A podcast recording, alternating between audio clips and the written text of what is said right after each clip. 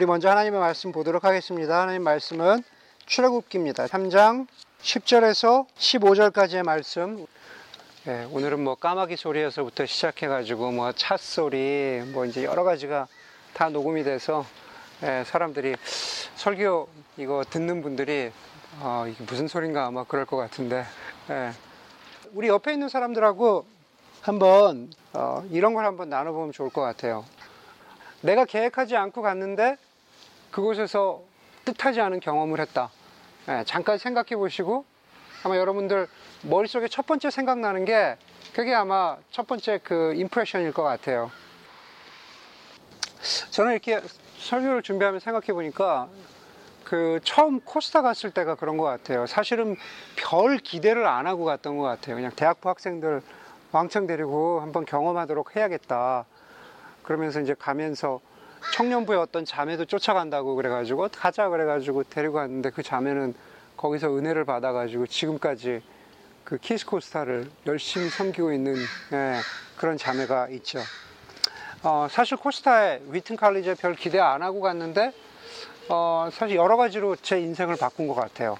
예, 그 지금 여기 있는 것 자체도 하여간 어쩌면 코스타에 갔던 것 때문에 별 기대 안 하고 갔는데 거기서 경험한 것 때문에 어, here I am 예, 그렇게 얘기할 수 있을 것 같아요. 우리가 그 잘 아는 그 영화 감독 우디 알렌이라고 있죠. 그 뉴욕의 유명한 영화 감독인 그 우디 알렌이라고 했는데 우디 알렌이 이런 얘기를 했어요. 인생의 80%는 그냥 단순히 어떤 장소에 나타나는 것으로 시작된다.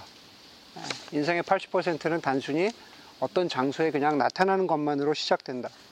다시 말해서 장소가 중요하다는 말이죠. 우리가 무엇인가를 세밀하게 계획하고 그것에 맞추어서 행동하지 않더라도 계획하지 않더라도 어떤 경우에는 어떤 장소에 가는 것만으로도 새로운 일, 새로운 경험을 어, 기대해 볼 수 있다라는 거죠. 예, 그런 점에서 모든 장소는 그 나름대로 의미가 있고 그리고 동시에 우리도 여기서 지금 오늘 뜻하지 않게 계획하지 않은 일이지만 예배드리지만 어, 그 나름대로 의미가 있다라고 생각을 합니다.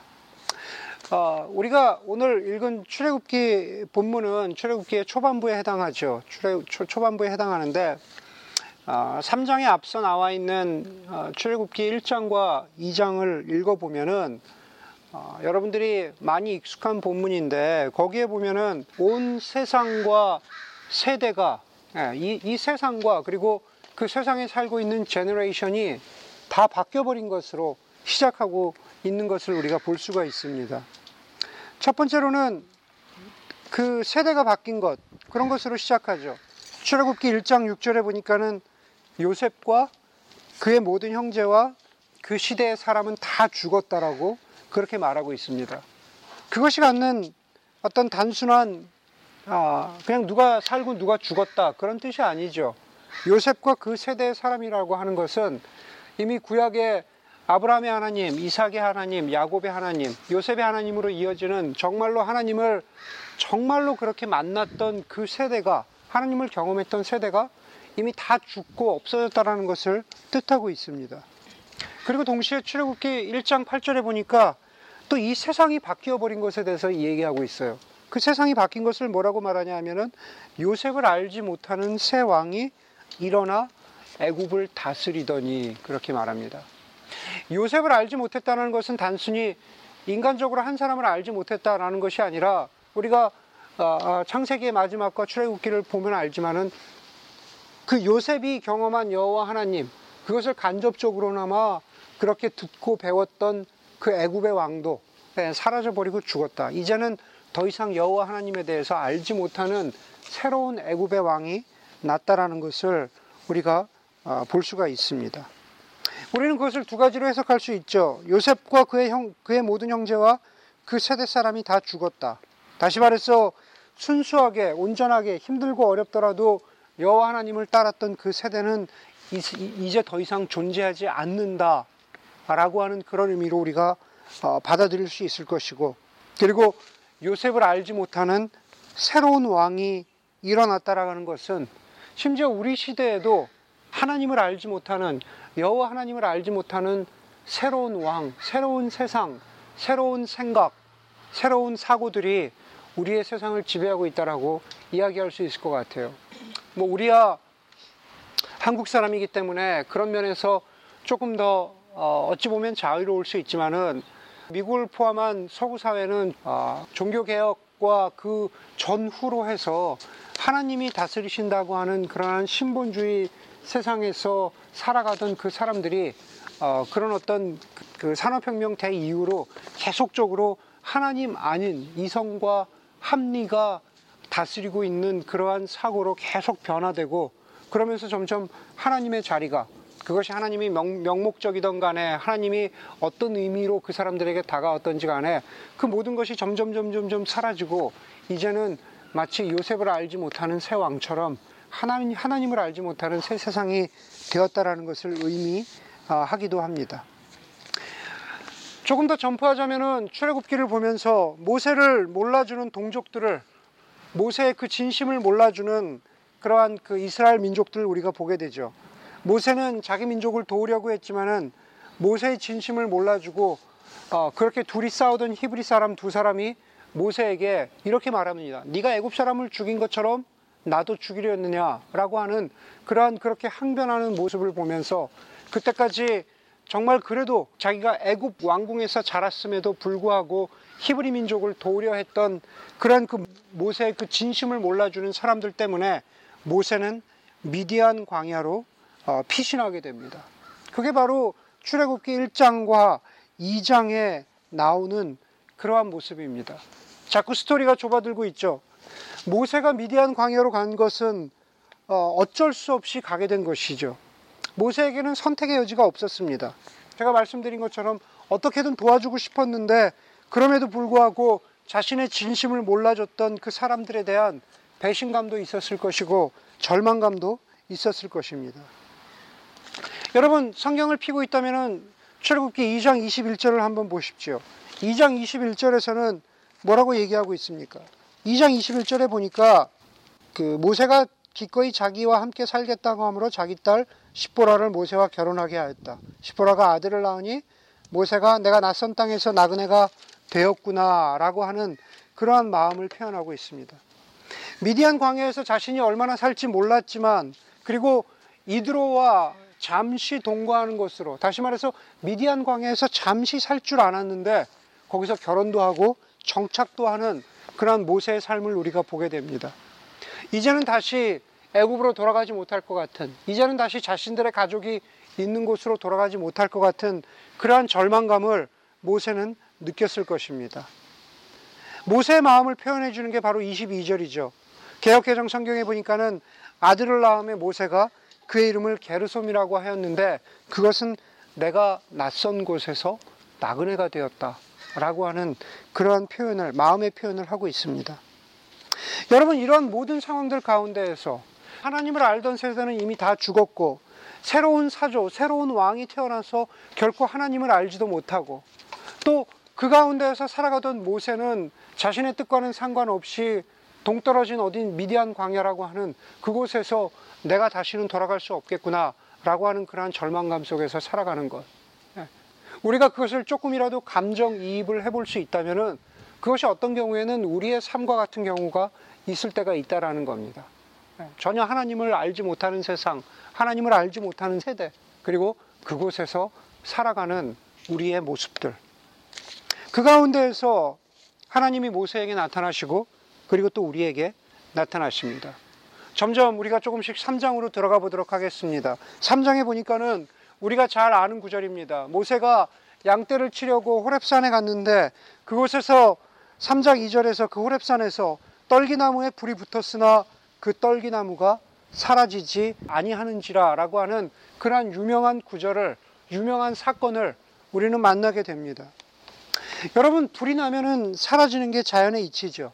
네, 우리가 잘 알듯이 불과 물은 모든 것을 사라지게 하는 그러한 능력이 있습니다. 불이 나면은 타 없어져 버리고 불이 나면은 재가 돼 버리고 불이 나면은 날아가 버리는 게 그것이 자연의 이치인데 오늘 여기 보니까는 하나님이 자신의 모습을 이렇게 보여주십니다. 떨기나무에 불이 붙었지만 그 떨기나무가 사라지지 않았다. 다시 말해서 떨기나무가 불타서 사라져 버렸어야 하는데 그것이 사라지지 않았다라는 것은 하나님의 프레젠스, 하나님의 임재의 그 근본을 보여주는 거죠. 하나님이 바로 그곳에 계시다. 하나님은 사라지거나 하나님은 없어지는 분이 아니다 라는 것을 보여주고 있습니다.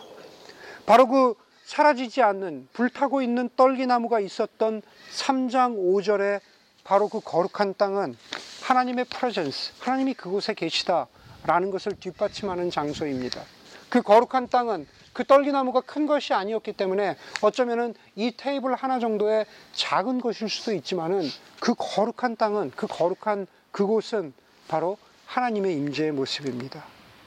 그렇기 때문에 우리가 초월의 삶을 살아가는 어, 두 번째 시리즈를 시작하면서 여호와 하나님이라고 했을 때 단순히 저 멀리 계신 그 여호와 하나님이 아니라 바로 우리의 삶 가운데 임재하신 여호와 하나님을 우리가 제대로 알고 보기 위해서는 바로 모세처럼 그 하나님을 경험한다라고 했을 때 하나님을 경험하는 그 첫 모습은 바로 하나님 앞에 정직히 서는 거죠.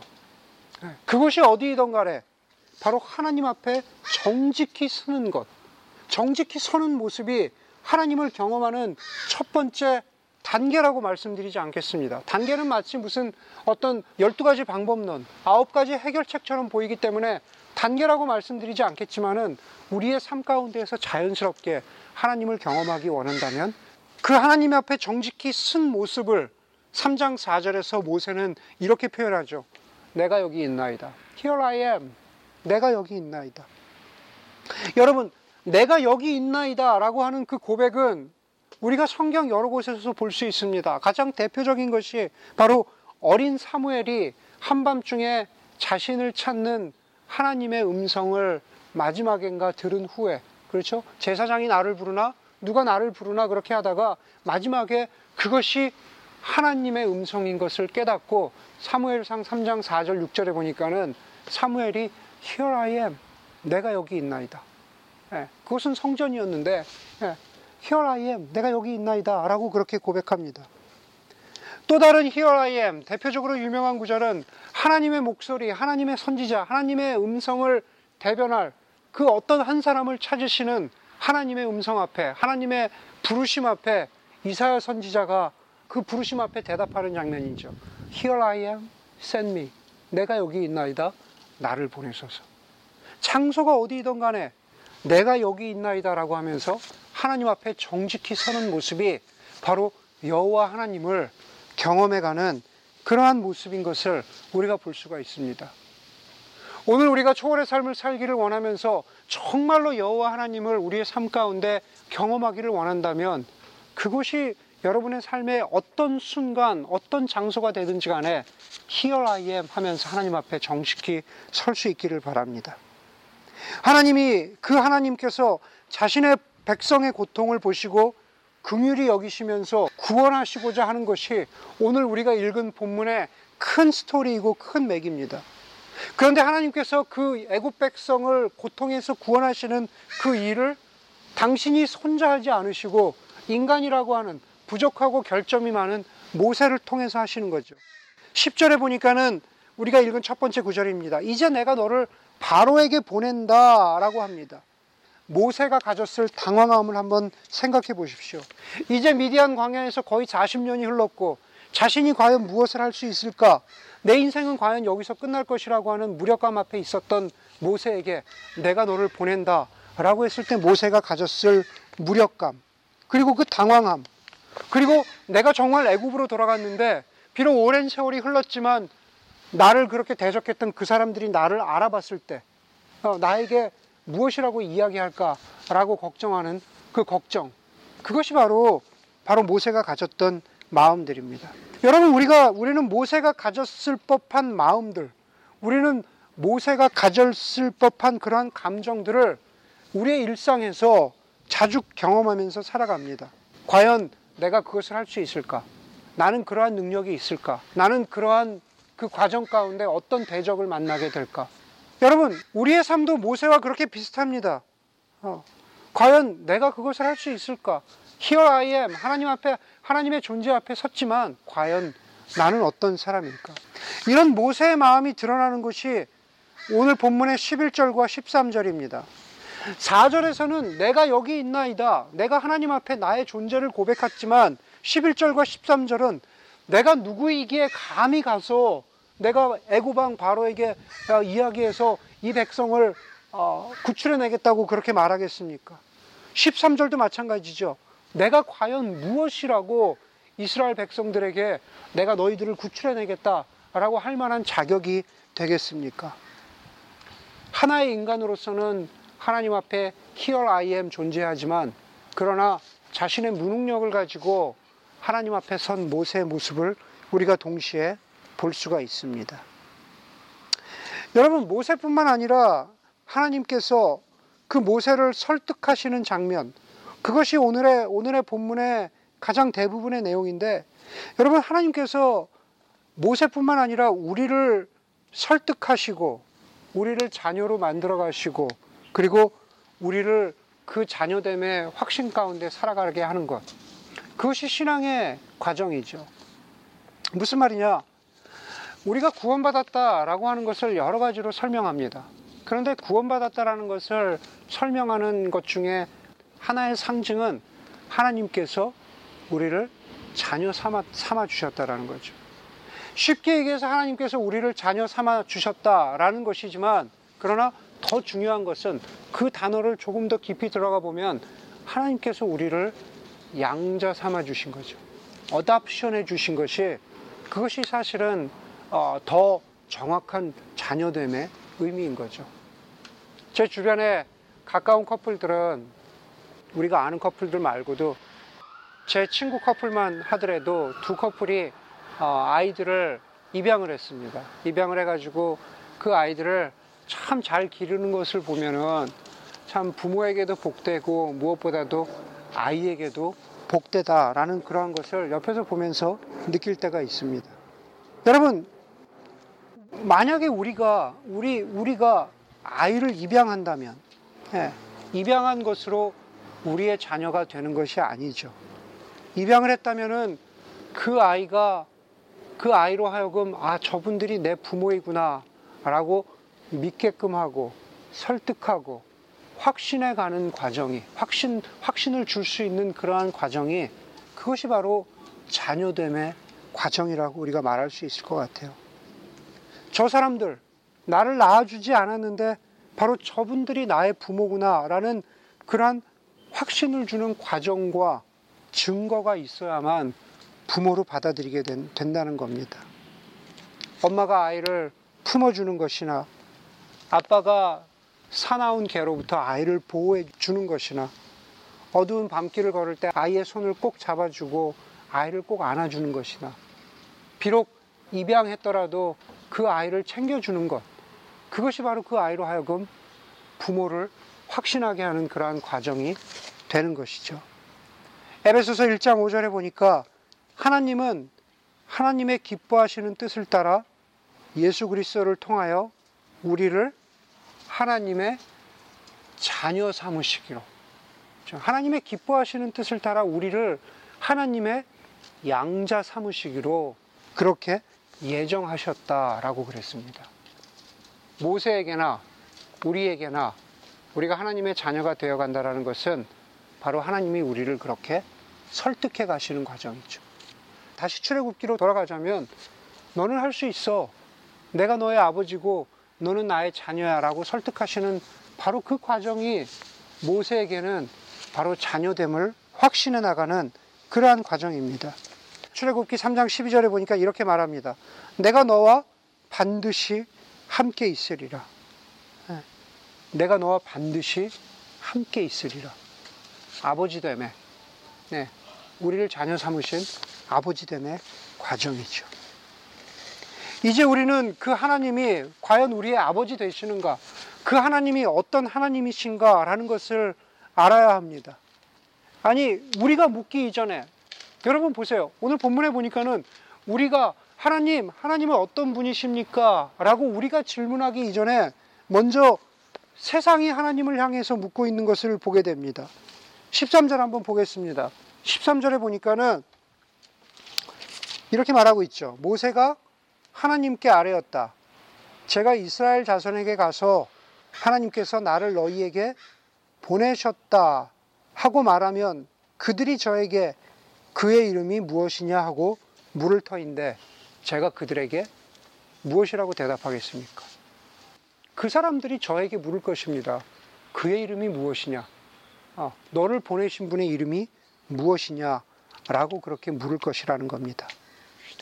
여러분, 아, 우리 오늘 기도했지만은 과연 너희가 아버지라고 부르는 그의 이름에 그의 진정한 이름이 무엇이냐 라고 그렇게 물어보는 질문을 우리는 우리의 삶 가운데에서도 많이 만나죠. 예를 들면은 뭐 샌프란시스코 어, 다운타운의 홈레스가 우리에게 물어볼 수 있습니다. 하나님 그분은 어떤 분이시냐?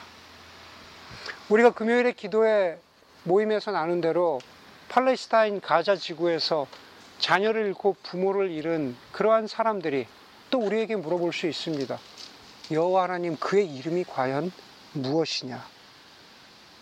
계속되고 있는 여러 가지 고통의 현장, 수많은 휴먼 트래피킹의 현장, 배고픔의 현장, 질병의 현장, 전쟁의 현장에 있는 사람들이 여호와 하나님을 향해서 과연 그의 이름은 무엇이냐 이렇게 물을 때가 있습니다.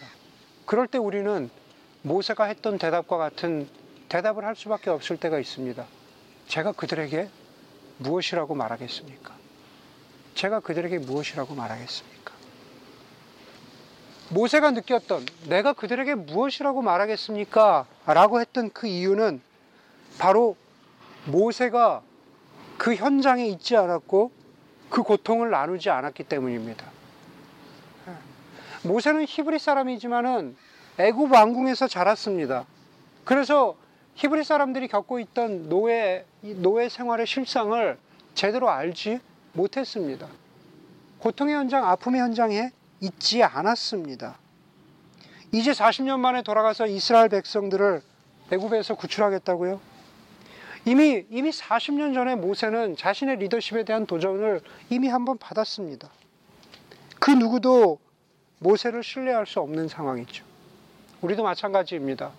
누가 우리에게 그분의 이름이 무엇이냐라고 물어볼 때 느끼는 무력감은 우리가 바로 그 고통의 현장에 아픔의 현장에 있어 보지 않았기 때문에 느끼는 그러한 마음이 있을 수가 있다라는 겁니다. 그럼에도 불구하고 모세에게도 그리고 우리에게도 우리가 그 현장에 있지 않았음에도 불구하고 우리가 의지할 수 있는 것은 무엇일까? 우리가 대답할 수 있는 것은 무엇일까?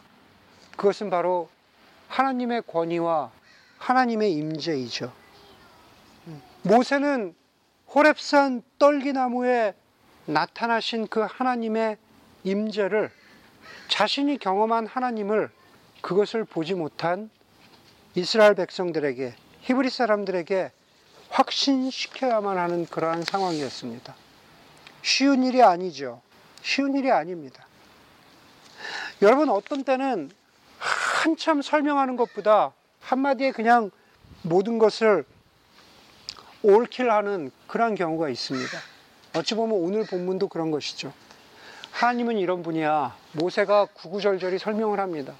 내가 어느, 어느 날 오후에 양을 치러 양들을 몰고 호랩산이란 곳에 갔는데 호랩산은 해발 몇 미터고 여기부터는 어떻고 그 가는 길은 어떻고 그리고 거기에 보니까는 떨기나무란 나무가 있었어. 근데 거기에서 갑자기 무슨 이유인지 불이 붙어버렸네. 그래서 저 불이 언제 꺼지나 보고 있었는데 불이 꺼지지 않는 거야. 과연 그것이 그게 뭘까 고민하고 그렇게 구구절절히 모세가 설명하지 않았다라는 겁니다. 예, 모세가 설명하지 않았다라는 겁니다. 모세가 원했던 것은 그렇게 자신이 이야기해줘야 하는 하나님, 당신의 이름은 무엇입니까? 라고 사람들이 물어볼 때 하나님은 바로 이런 분이야. 라고 그렇게 이야기해 줄 그 한마디, 그 한 이름, 그 한 구절, 그 한 문구가 필요했던 겁니다.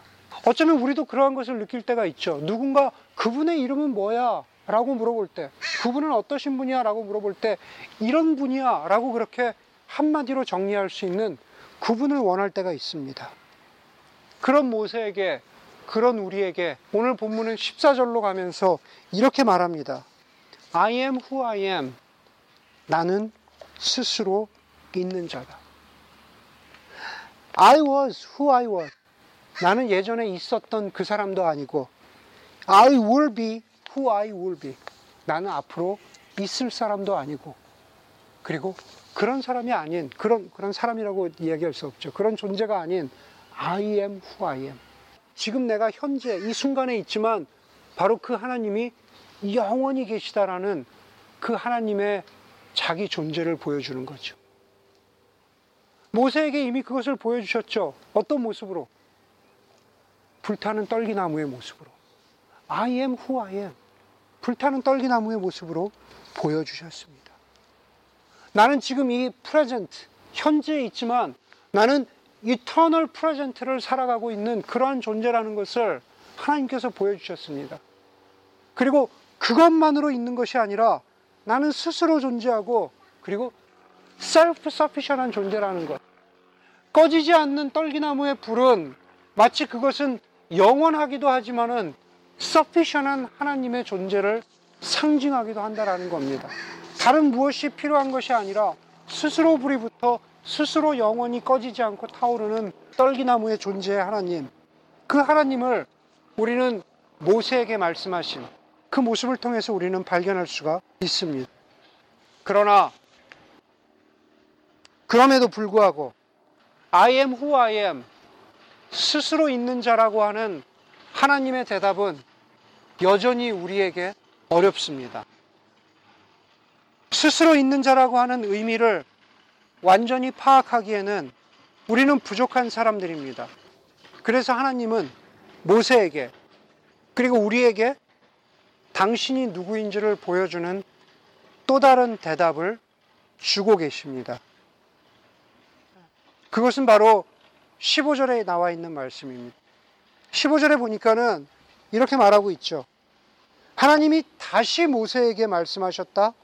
너는 이스라엘 자손에게 이르기를 여호와 너의 조상의 하나님 곧 아브라함의 하나님 이삭의 하나님 야곱의 하나님이 나를 너희에게 보내셨다 하여라.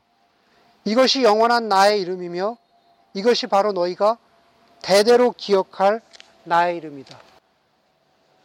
너희가 기억할 나의 이름은 스스로 있는 자이기도 하지만 너희가 영원히 기억할 나의 이름은 뭐라고요? 여호와 하나님이라고 그랬습니다.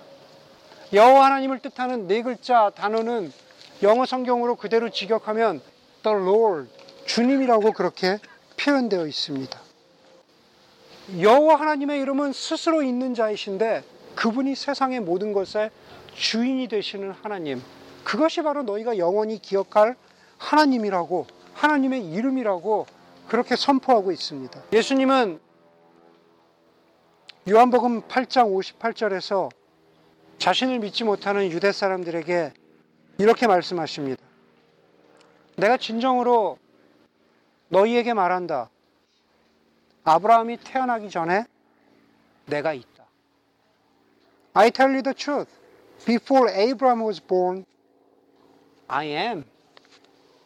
I was도 아니고, I will be도 아니고, before Abraham was born, I am. 예수님의 말씀이 말씀에 화가 난 유대 사람들이 예수님을 돌로 치려 하지만 그러나 틀린 것은 바로 그 사람들이었죠. 요한계시록 1장 8절에 보니까는 사도 요한은 다시 오실 예수 그리스도에 대해서 선포하면서 이렇게 말합니다. 지금도 계시고 전에도 계셨고 앞으로도 계실 전능하실 주. He is the one who is. He is the one who was. And he is the one who is to come. He is the Almighty Lord. 전능하신 하나님. 전능하신 하나님. 바로 스스로 있는 자, I am who I am이라고 하는 것은 거기서 끝나는 것이 아니라 바로 이 땅의 주인이 되셔서 이 세상에 존재하기도 전부터 계셨고, 계시고, 그리고 계실 분으로 존재하신 바로 그분, 그분이 바로 여호와 하나님의 온전한 이름인 것을 우리는 깨닫게 됩니다. 요한복음 8장 24절에 보니까는 그 예수님은 바로 자신이 하나님됨을 이렇게 말씀하십니다. 내가 곧 나임을 믿지 않으면 예, 똑같은 똑같은 표현입니다. 영어 성경으로 보면은 이렇게 표현합니다. 더 파워풀하게 파워풀하게 다가오죠. If you don't believe I am who I am. 어, 네가 나인 것을 믿지 않으면 If you don't believe I am who I am. 너희는 죄 가운데에서 죽을 것이다. 너희의 생명이 영원하지 못할 것이다. 라고 하는 그러한 선포를, 그러한 복음의 선포를 주님께서 하고 계신 것이죠. 여러분 다시 출애굽기 모세의 심정으로 우리가 다시 돌아간다면 우리가 하나님이 모세에게 말씀하신 것처럼 우리에게 말씀하신 그 하나님 나는 스스로 있는 자다.